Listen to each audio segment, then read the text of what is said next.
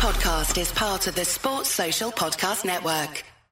On Florida's Space Coast, we think you can have the best of both worlds.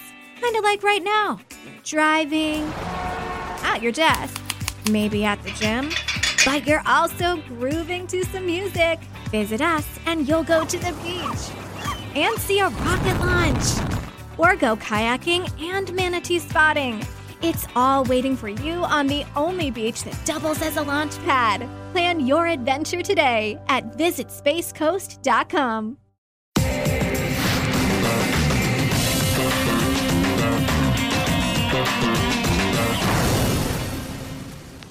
Hello, everyone, and welcome back to the Cricket Unfiltered podcast. I'm your co host, Andrew Menczel. Joining me as ever is Paul Dennett. Paul, how are you?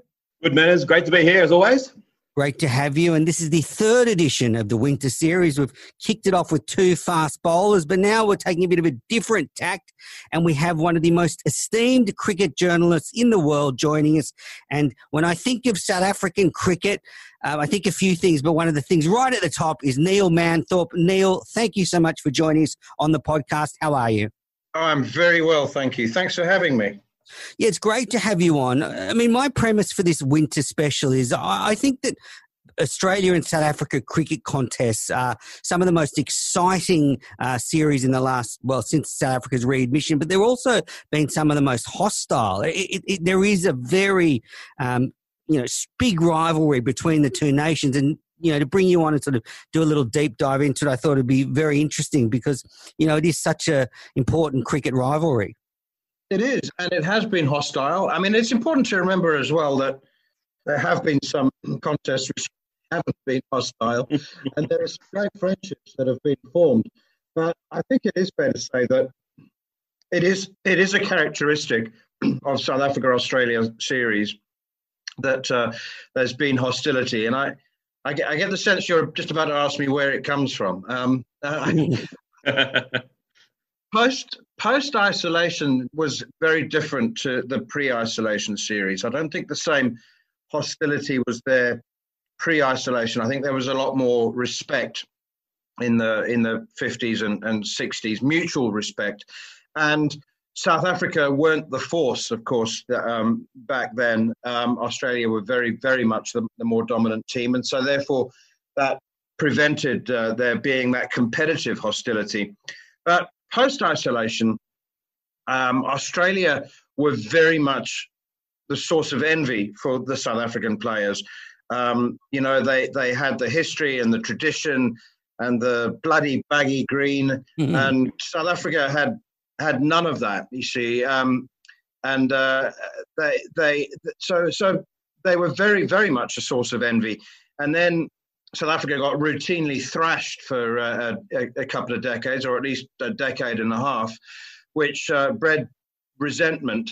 Um, and and uh, and and they got a little bit upstarty, I think, and uh, the Aussies were very keen to put South Africa in their place. So it was a just a perfect alignment of the planets, really, wasn't it? Yeah, well, you've you've been lucky enough to sort of cover South Africa since readmission, and you've seen you know a lot of the cricket up close, um, some good and bad memories. Let's start with your favourite memory of covering South Africa v Australia since readmission.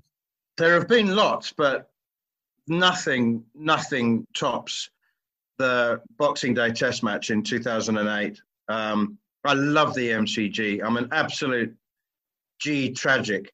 Um, but you know, that to to to coming off the back of the the opening win in Perth, um, chasing 414, and and it, it was the history. I mean, there's so few mountains to climb in in international cricket. You know, so few records that haven't been broken. But, but, South Africa have been trying to win in Australia for a century. You know, 11, 11 tours, never won in Australia. So to win in Perth, and then you know, I think Australians have probably forgotten mm. just how far behind South Africa were in that Boxing Day Test match. You know, they when, when uh, I'll remind you just in case you. No, you don't have to, Neil. I remember the Steyn partnership. Don't worry. South Africa was still ten runs behind when they lost their seventh wicket. You know, so they, they were looking at the follow-on. Um, so to win by lunchtime on day five was was incredible, and that's yeah, definitely, definitely my my favourite moment. There have been lots of other ones that have been very enjoyable for different reasons. And then, of course, you had Graeme Smith coming out to bat with his broken hand in the third Test match. So that's my favourite series. But uh, but to win for the first time in Australia was amazing. Yeah, and what what about the worst memory, the most painful, and, and you know this is going to take some picking through to narrow it down to one. uh, you don't you don't need to you really you don't need to ask me that, do you? Because you know the answer. I'll confirm it. It was. Um, uh, uh, I'll give you a couple of near misses. Um, there's the um, the New Year's Test match in uh, 2002 when Australia were absolutely dominant. I mean, there was. Uh, you know, that South Africa were, were hopeless. So Australia batted first. They made the usual 550, and um, and things were going reasonably well for South Africa. Um, and Herschelle Gibbs and Gary Kirsten were batting. And I was staying, I was sharing an apartment with uh, the great Crash Craddock. And we decided uh, it was one of uh, those um, Quay West apartments. And uh, so I decided that I was going to invite everyone round for, for a curry that night. Um, so Malcolm Conn and um, and uh, and the, the the usual protagonists. So I popped out to buy some ingredients, um, and I was only gone a couple of hours. Uh, just you know, I wanted to get ready. It was going to be a late finish, and I was going to be cooking. So, so I went out and I, and I got the ingredients to make the curry that evening. And when I got back into the SCG, uh, I thought all was well because Herschelle Gibbs was still batting. but South Africa had been bowled out in a session and, and, followed on in my absence. So, so that was, um, I just thought, you know, we, we shouldn't be here. just, just a, humiliating. But no, it was, it was the World Cup semi final in 99. That was when my skin felt like it belonged to somebody else. Uh, it was a completely out of body experience. That was, uh, and and it, and it took many years to get over that. Uh, I was, uh, I, I fortunately was on the other side of that. I was a spectator there in the ground at Edgbaston that day, and I was one of those mad people that ran on the field as Donald was run out at right at the end there. So, you know that that's probably um, almost my life highlight, um, let alone cricket highlight. Uh, well, well, thanks for sharing those. Um, do, do you think that the hostility between, you know, Australia and South Africa really started? Because I felt that Hansie Cronje really, not only was he super competitive, but he really wanted to beat the Aussies. He did.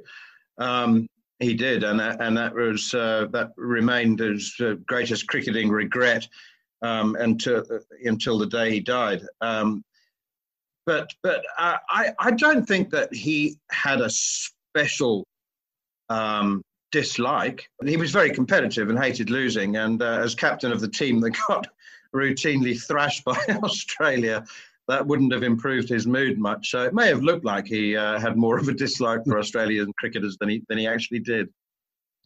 What do you think the average um, South African? I know it's a hard thing to say, but what's their viewpoint of uh, Australians in general? Is there a, a level of um, uh, animosity, or do they feel like there's a um, friendship between them? And has the ball tampering made much of a change to that? Do you think? Societally, or, or just in the cricketing sense? I suppose both. In the cricketing sense, I suppose first of all, yeah, the, the, what what they think of Australian fans and Australian players. Well, I was determined not to talk too much about David Warner but um, I'm afraid he he did uh, he did change the landscape hmm. considerably, um, and I, I you know there was a great great deal of of respect um, between between the teams. Um, a, a, number of players crossed the Australian line uh, in, in terms of, uh, or as far as South African cricketers were concerned, but Warner did so more than than anybody else. Um, and I have to say that there was very, very great lack of sympathy or empathy um, towards him when the ball tampering incident happened. Um, and, uh, and, and, and that was really deeply un- unfortunate. Um, in, in many senses, the, the, the, the couple of series that pre- oh, preceded that actually um, you know, there was uh, there was in terms of behaviour from both teams. It was, as Gideon Haigh said uh, a couple of months ago, it was a race to the bottom. Mm-hmm. Australia mm-hmm. won it, but it was uh, it was pretty undignified. I mean, that series win for South Africa, uh, 2017, must be so significant. Winning at home against the Aussies for the first time since readmission must have been um, just very special for the playing group. Well, huge! Absolutely, yeah, M- massive. Um, and that that also was uh, one of those mountains that had to be climbed. Um, and you know so uh, and it really really hurt. Um, south africa had as i said almost a century of getting used to going to australia and losing and not being able to win there. Um, so so you know they they've become accustomed to that. But it really hurt. It's the only team that hadn't been beaten on on south african soil since, as you say since uh, isolation. So it was. It was. It was massive. It was. Um, it was. It was huge. The tone was set, wasn't it, in the first test? Um, you know, you, you had both teams getting reverse swing before the ball was 20 overs old, mm. and there was there was a lot of confusion would be a polite way of putting it, but uh, anger and um, and suspicion amongst the Australians that I was aware of, and I'm amazed that it hasn't really been much has been made of it in in the in the years subsequent to the ball tampering thing. But the Australians felt that uh, that South Africans were up to up to something with the ball, and no doubt they were. Um, it was a very rough outfield, a rough wickets, and you know both teams were throwing the ball in uh, into the ground and, and getting one side to scuff up. But it, that was really really nasty. That was a that was a ill-tempered, almost unpleasant to watch um, test match, and and the tone was set. And in in retrospect, and I have said this on a number of occasions, it was a pity that. Uh, that, that the match referee didn't, or and the umpires, you know, they weren't. We didn't have senior umpires for that series and very experienced umpires. I just think, in retrospect, somebody could have, uh, you know, got the captains together, knocked their heads together, and said, "Listen, boys, you need to cool off." Yeah, it just all fed into each other, didn't it? That series, you had the the De Kock incident and the stairwell, and then the Rabada getting let off. It just it, it built up and it exploded, uh, which which has happened before with Australia and South Africa. Do you feel, from your point of view, Neil, that I, I often feel that the difference between South Africa and some other teams is South Africa won't take a backward step if Australia comes at them, they're they're willing to to go toe to toe. Whereas I feel that some other nations won't. Yeah, yeah, that's true. Um, they've you know there've been some pretty tough characters in the South African teams over the years. What was interesting, actually, um, to me was that um, the first team to win, Graeme Smith's team in 2008, adopted a very, very not meek and mild, but they they they went out of their way to play the good guy. Um, mm. And they, they spoke to, they granted every media interview. Uh, previous teams had been reticent and, and, um, and intimidated by, by the media and, and the way the Australian play, their, their perception of the way the Australian players used the media. Um, and, uh, and they felt that it was biased and, and they they adopted this sort of uh, they circled the wagons, you know, had adopted the kraal mentality, and and and it was it was Graeme Smith and Mickey Arthur in 2008 said, you know what, what are we scared of? What the hell are we? Why why are we retreating? We just need to open up, be ourselves, be honest, and um, and then laugh it off if somebody stitches us up in the newspaper, and and that's what they were, and they and they um, they Smith, in particular, the young captain, was determined to show the Australians that you didn't have to behave like a dickhead to win. Just um, switching tack, what's the, the, the future of the, the, the short term future of South African cricket looking like? We've been hearing from afar of turmoil with the board and journalists having their accreditation revoked and a general lack of confidence. Uh, has that settled down? Have you got some optimism for the next few years? Uh, it's as bad as ever, I'm afraid. Um, you know the so so there there was a, a huge wave of optimism a couple of months ago when Graeme Smith was appointed as director of cricket, and his influence is astonishing in world cricket. You know, the the cricket South Africa is heading towards bankruptcy at pace, losing money left, right, and centre. The only reason they're not bankrupt is because the rand is depreciating so quickly, and that they their dollar-based income uh, is worth more and more. That's kept them afloat. But uh, Graeme Smith, as director of cricket, the first thing he did, one of the first things he did was fly to Calcutta, meet up with his old mate Sourav Ganguly, and persuade him to agree to a unscheduled three T20 international tour, which is worth $10 million. And at current exchange rate of 18 to 1, it's 180 million rand. Graeme Smith could, could just do that. He then spoke to the ECB, persuaded them to play two, uh, three T20 internationals um, as part of their short tour uh, to, uh, towards the end of the year. So, you know, it, just in a in, a, in the space of a month, he generated potentially, well, pre-COVID, of course, it potentially generated, you know, 200 million rand. And then the CSA president, Chris Nenzani, went to appear before the sports minister in a parliamentary portfolio committee meeting last week. And the minister said, why did you appoint a white man as director of cricket? So we're never, ever, ever more than, you know, a, few centimeters away from from race, racial tension, and it, it just pervades, it's pervasive, um, and it affects everything. So, you know, the the the chief executive was suspended, Thabang Moroe, for for allegations of, of malpractice and misappropriation of funds and and uh, credit card abuse, all sorts of things.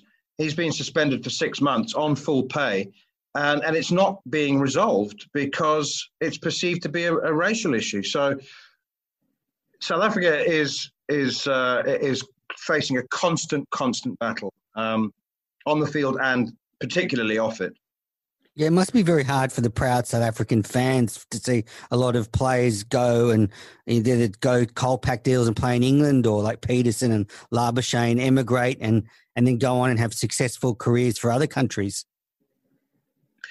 Uh, it's interesting you mentioned those two. There's a big difference, isn't there? I mean, um, Labuschagne left when he was was he ten? Um, yeah, that, that's yeah. I mean, that that good on him. Lots of South Africans have emigrated to Australia. A lot of them are here um, in Sydney, Neil. I've met them all. I've met them all in cafes. Most of them are in Perth, aren't they? They call them yeah, the boat people Perth as well. Yeah. Yeah. Uh, um, so so that you know South Africa does have a lot of problems. Um, and if you and if you decide to leave, then keep your mouth shut. That that was all. Um, that was the you know that you don't. But those of us who remain here um, have to live with those uh, problems, um, and you don't need people uh, leaving um, with a, a gobful of abuse for the country that uh, that they were born in, and and that that was you know mostly pretty pretty good to them. So there's no there's no resentment, but but um, apart from in in Pietersen's case, you know, um, I, I, I, guys like Kyle Abbott, uh, for example, um, he's he's he's sad, you know. I mean, he's happy that he's got a, a great deal with Hampshire, and um, and he's and there's a regular cricket and um, and selection is entirely on merit, and he's got security and he's being very well paid. Um, but but you know he's um, he, it wasn't an easy decision for him. When he came out here in 2016 and destroyed Australia, I was sort of thinking he's on the verge of being just about the best bowler in the world. Is it naive of me to say that maybe world cricket should have done something and India and Australia and England dipped into their pockets and said, "We understand the financial situation. here's enough money for the top players like him to stay in South Africa so that we don't lose them to the international game.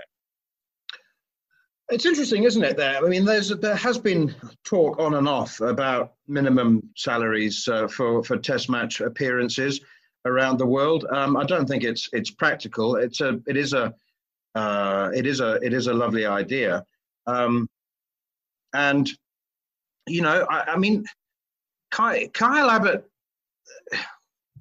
It is about money, I, I, you know, but he would have got a national contract, I, suppose, but you know, he he like like everybody else. I mean, unless you're Jacques Kallis or, or, or Dale Steyn or, or AB de Villiers, you know, you. But if you're a, if you're a, a, fast bowler, you you look at the the demographics of the of the squad and and and you say, well, there have to be um, five, six players of color in the team.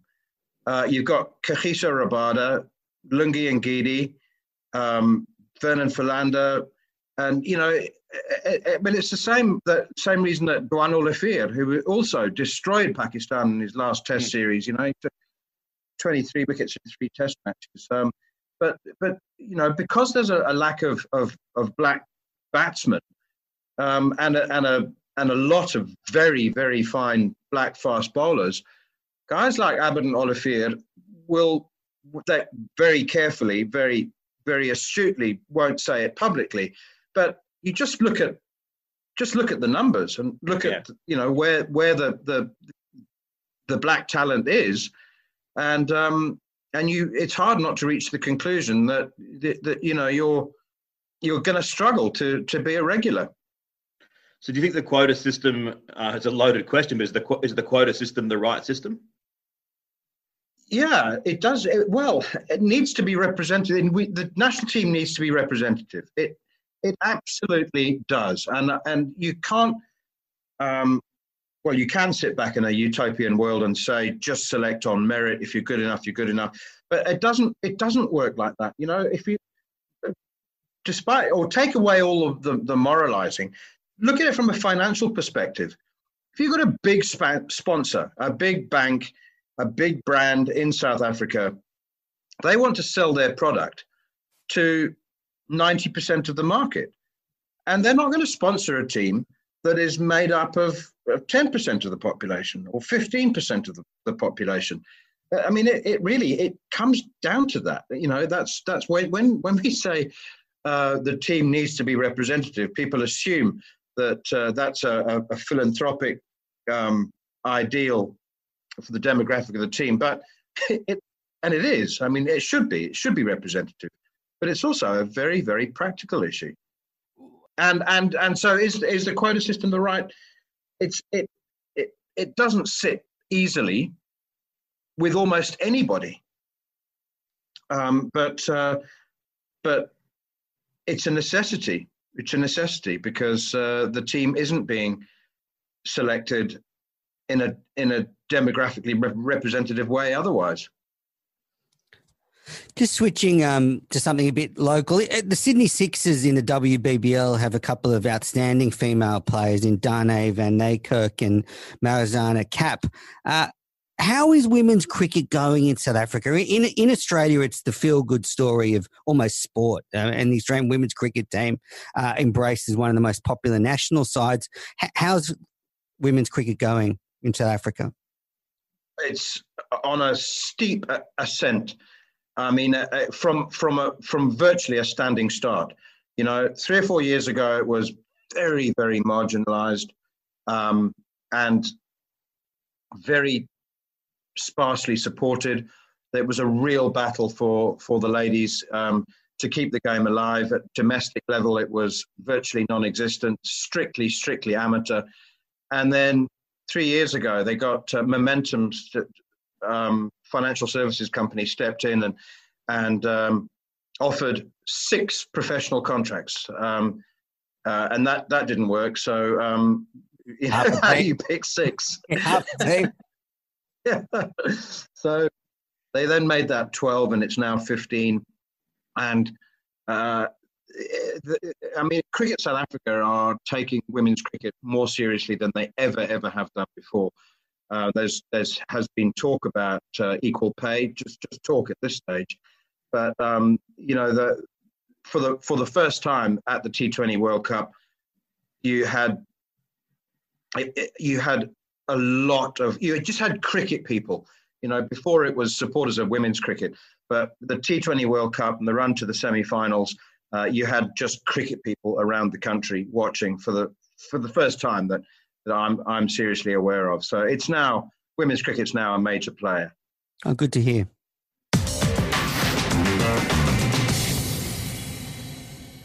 The success of the men's side over the last few years has been a constant ever since readmission. That whether South Africa, to my eyes anyway, South Africa has never been anything other than ranging from pretty good to excellent. With the turmoil off the field, is there a danger that that will change? Do you fear for the, the men's team's performance in the coming years that they will slip from their, their high position at the moment? I don't, you know, and I, I just, the reason for that is that South Africa has always been a net exporter of cricketers. Um, and, and, that's been going on for a, a, hundred years. You know, it's it's not just Marnus Labuschagne or Labuschagne um, uh.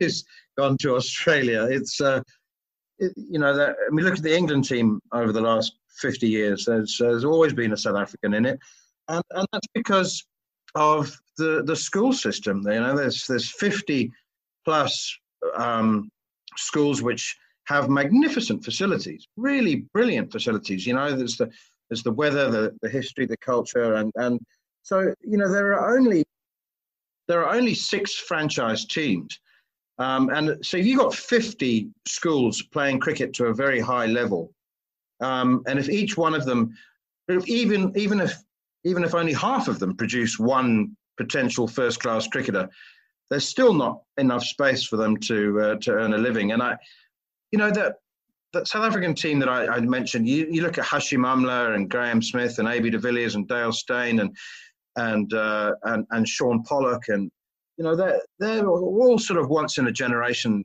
kind of cricketers, and, and suddenly there were five of them in the same team. So it's very hard to expect those kind of standards to be met. But I, I, I just think that provided that there's good coaching, um, and that is really important. I think South Africa will continue to produce very, very good cricketers. And a lot of them will go overseas, and a, lot of them will leave. Um, and some may take up golf instead of, of cricket. Um, and there will be a lot less money in cricket, I think, around the world in post COVID uh, 19, post coronavirus times. But um, I just think South Africa will remain competitive. I, I heard uh, Crash on the radio, or actually another podcast recently, telling the story of following the the Cronje scandal, and he said that he was staying with you at the time, maybe. Um, so it seems like you've got a, a, good relationship with the Australian cricket media. You mentioned uh, Malcolm Conn, who Paul and I both know very well. Um, so I guess a couple of questions on that. So, how, how's your relationship with the Australian cricket media? Because they're known to be pretty hostile, uh, not so much to journalists, but the way they write. And and uh, just generally, since readmission, as a journalist, you have had a stack of stuff to write about. I mean, there hasn't been thin on stories in South African cricket. some of my, some of the, yeah, some of the best people I know on earth are, are the Australian cricket media. Um, so some brilliant, brilliant men. Mike Coward was uh, was was not exactly on his way to the airport, but uh, he was he, he booked his tickets. Uh, he was bringing his partner Peter to come and stay with us in Cape Town. Peter's never been to South Africa before, so uh, uh, he's a you know he's a like a godfather to me. Um, unfortunately, he had to cancel, obviously, but uh, you know, they're, they're, I I really, really enjoy the Australian cricket media. I really do. And, and it, it was a source of extreme frustration and uh, frustration and amusement in, in many ways um, that, that for so long Australian, uh, South African cricketers felt that um, the, the, the, the, media, the, the Australian media were, were biased and, and they were almost an ally to the Australian team. And I tried and tried and tried to explain. I said, no, that's not. It's just it's not true. It's not true. They they write rubbish about you because you're playing rubbish. Uh, but I said, you know, have you have you have you ever seen the Australian newspapers when an Australian cricketer goes wrong, goes off the rails, or when they get thrashed, or when they have you have you seen them turn on their own? Um, and of course, none of them have because because, Austra- because Australia always won when they played against South Africa for so long. But um, I, no, I I, I think uh, I think it's tough. It's really the media in Australia is very competitive. I mean, it's the second most competitive that I've experienced. There's obviously the English media, where you know everyone's looking for a scoop and uh, everyone wants uh, exclusives left, right, and centre. Um, and that exists in uh, in Australia, although less so now. It's basically just kind of two groups. Um, but we don't have that in in South Africa. We we, we don't have it's. We're very very soft, um, uh, and it's there's very few people prepared to to just say it like it is and to you know to put it put it down in black and white. Yeah, don't worry, Crash will do that if he has to. There's no doubt about that. But he says exactly what you said, Neil. That if that they will hammer the Aussies just as much as they ha- hammer overseas teams, so they they say it's very fair. Yeah, and I've seen it. Um, Jeepers, the 20, 2016 series. Uh, well, that was some bloodletting there. Goodness me, it was a, it was a, it was a weak Australian team, wasn't it? But you know, I mean, there, there was. Uh, I, I mean, I actually brought some newspapers back with me. I've got them here in my study because uh, it was brutal. Some of the most brutal sports writing I've ever experienced. oh, it was. I mean, honestly, you, you'd have thought that there were there'd been assassinations taking place. It was. Uh, I mean, that after the after South Africa's win in Hobart, mm. wow, we. The five the five players were dropped, weren't they? That's right. If yeah. you'd been if you'd been here after the the sandpaper scandal, you would have seen that times ten or twenty. It was was quite the explosion. Paul, have you got any questions for Neil before we get on to our last segment? I was just going to ask. Um, we've probably got a lot of listeners, Neil, who are um, Australians who've never travelled to South Africa who would love to say follow the Australian side over there. You probably get asked this a lot, and it's probably not something you like to to, to get asked. But is it a safe country for, for someone from Australia to visit? Do you need to be on an organised tour? Should people come? I, I don't mind being asked that question at all, and I and I'm, uh, I'm delighted to to answer it. Um, uh, you know, I, will tell you a little story. Um, when Gary Kirsten got uh, appointed as head coach of India, we, we, we chatted about it uh, at some length. I've known Gary for a long time. I, I wrote his book after he retired. And, um, and he said to me, just casually, he said, Yeah, well, um, Debs and I are thinking of that we'll be based in Dubai.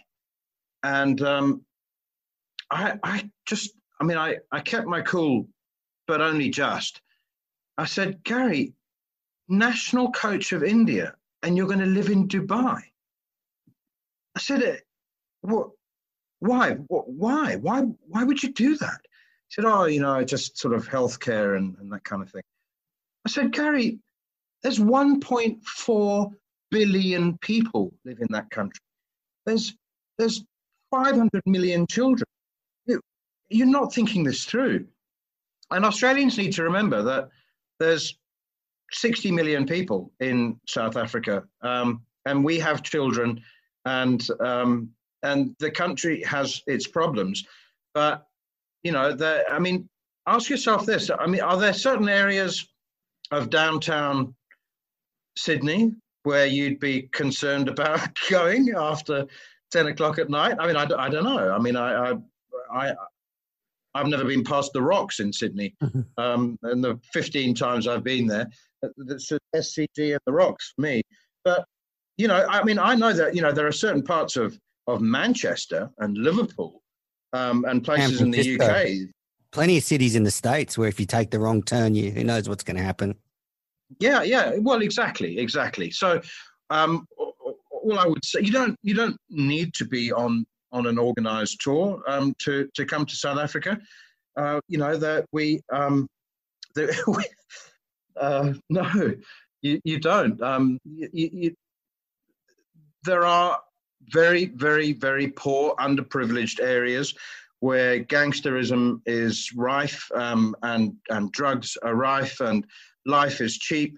And unfortunately, um, it can be dangerous, particularly for the inexperienced and the uninitiated. But that's generally speaking not a side of South Africa that you will come anywhere near. If, uh, if you come on a cricket tour or you go and visit the Kruger National Park and, and many of the other um, sites and, and tourist destinations in, in the country. It's a very, very beautiful country um, with beaches and winelands and mountains and, and you know, it's, um, if you, if you, if you, stick to the, to the, if you stick to the path um, and follow the signs, um, then uh, it's, it can also be a very safe country, but it does have extreme poverty. Oh, it's good to hear that. I'm, uh, you know, uh, I think Menas and I are very keen at some stage to to get over there for for a cricket series or, or, or something else. So yeah, um, that's that's really encouraging, and um, hope our listeners um, uh, visit the next time there's when we're all travelling around the world again. Oh, I look forward to showing you around.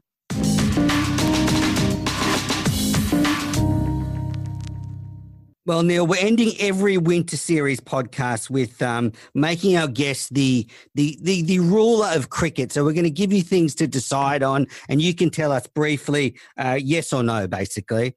Um, and uh, I'll start things off with the first question: Is do you understand this three-team format of cricket that was invented in South Africa recently? Um, I think I do understand it. It hasn't been played, so I haven't seen it. Um, but uh, the, the, the really, really amusing thing is that every time somebody's tried to explain the rules, it sounded very, very complicated. um, and, and, and it's been hilarious because, you know, the organizers and the, the guys who conceived it, uh, get, we had a, a, a, virtual press conference, a Zoom press conference, and every time they were asked a technical question, they talked themselves straight into a hole from which they found it very, very hard to, to talk themselves out of it. And so, so I found that as well because it's so unfamiliar and it's it's uh, unprecedented, and and because we are so familiar with the rules of conventional cricket, it becomes really tricky trying to explain it. So don't ask me to to explain it, but I, I think I understand it. So there's three teams, and they all bat for six overs, twice. yeah, that's how I understood it. And there's a gold, silver, and a bronze. And if there's a three-way tie, they all get gold medals. So, what about something a little bit more conventional? Four-day test matches. You you got a problem with that? I want to have a problem with it, but I don't. I, I, I really, really sympathise with traditionalists who say test match test matches are five days and that's it and that's always the way it's been. Well, that's absolute rubbish, of course. Test matches have been three days, four days, five days, six days, and timeless. Um, and it just makes so much sense um, as far as the scheduling goes. You know, we there aren't enough days in the year. Everybody wants uh, to to tour. You know, so to have a three test series in three weeks just makes so much sense. Mm. Thursday to Sunday, uh, Monday, Tuesday, Wednesday off. Thursday to Sunday. You know, done and dusted. Three tests in three weeks, and um, and it would work. Uh, you know, th- there are a lot of test matches that uh, don't go to the fifth day anyway. Increasingly so. Um, and for for countries that I was I was going to say for rich countries like England, India, and Australia, but you're you're not rich anymore, are you? You're also uh, got a few financial problems in cricket low Australia. Blow. That's a low blow. but but for the for the countries like South Africa, who who have been struggling financially for, for years, um, it's very costly uh, to have that fifth day that's uh, not being used. And in fact, there, you know, it, we've had a number of uh, three-day test matches, um, and I know that I know. I, I, honestly, it's a subject that I've uh, I've written extensively about and spoken about extensively and spoken to a lot of people. I'm aware of all of the arguments Um, and may I just say, what's wrong with the Ashes remaining five days? What what's I don't have a problem with some Test matches being four days and some being five days. I absolutely don't don't have a problem with that at all.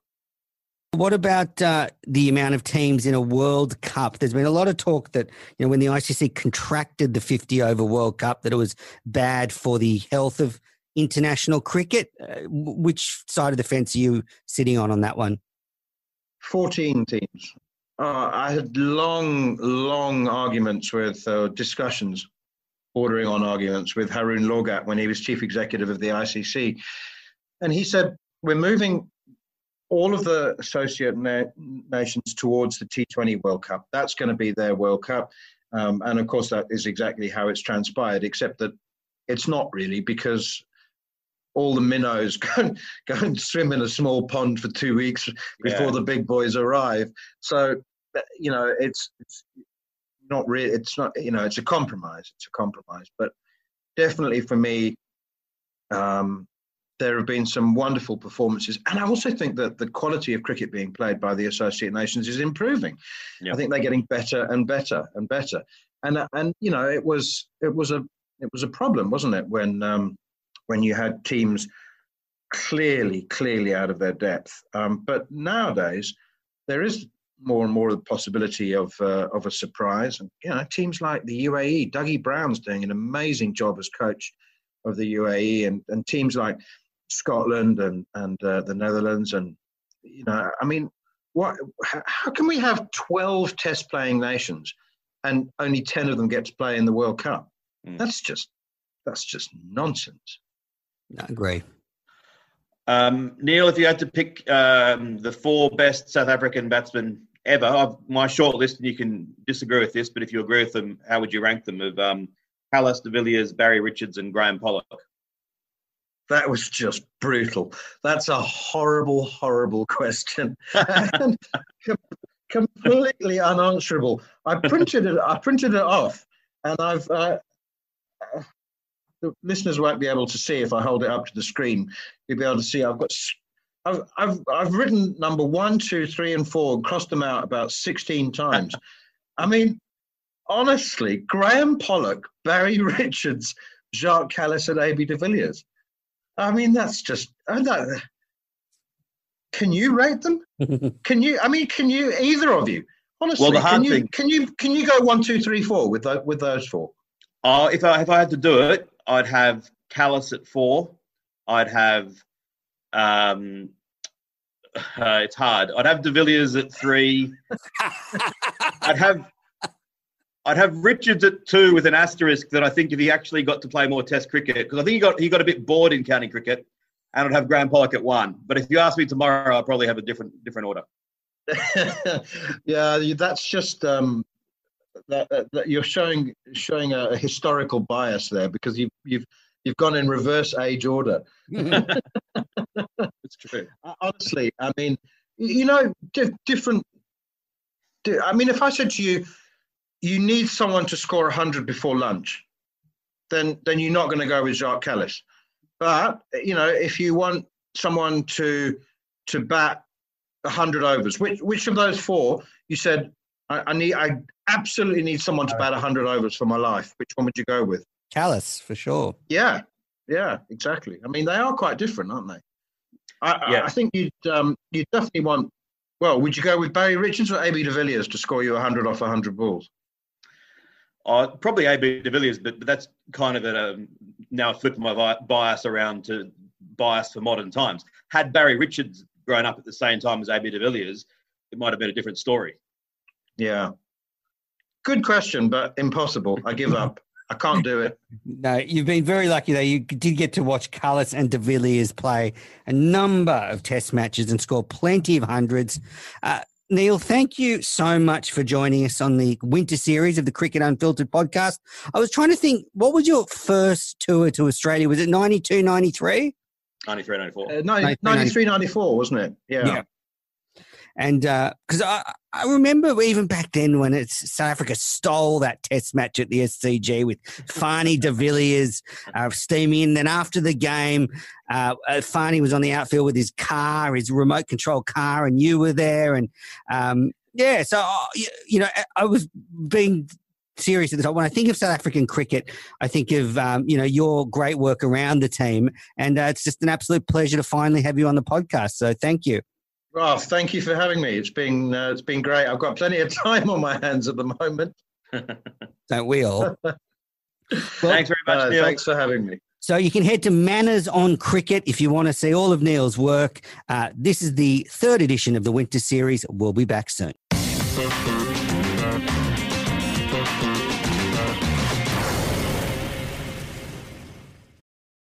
Sports Social Podcast Network.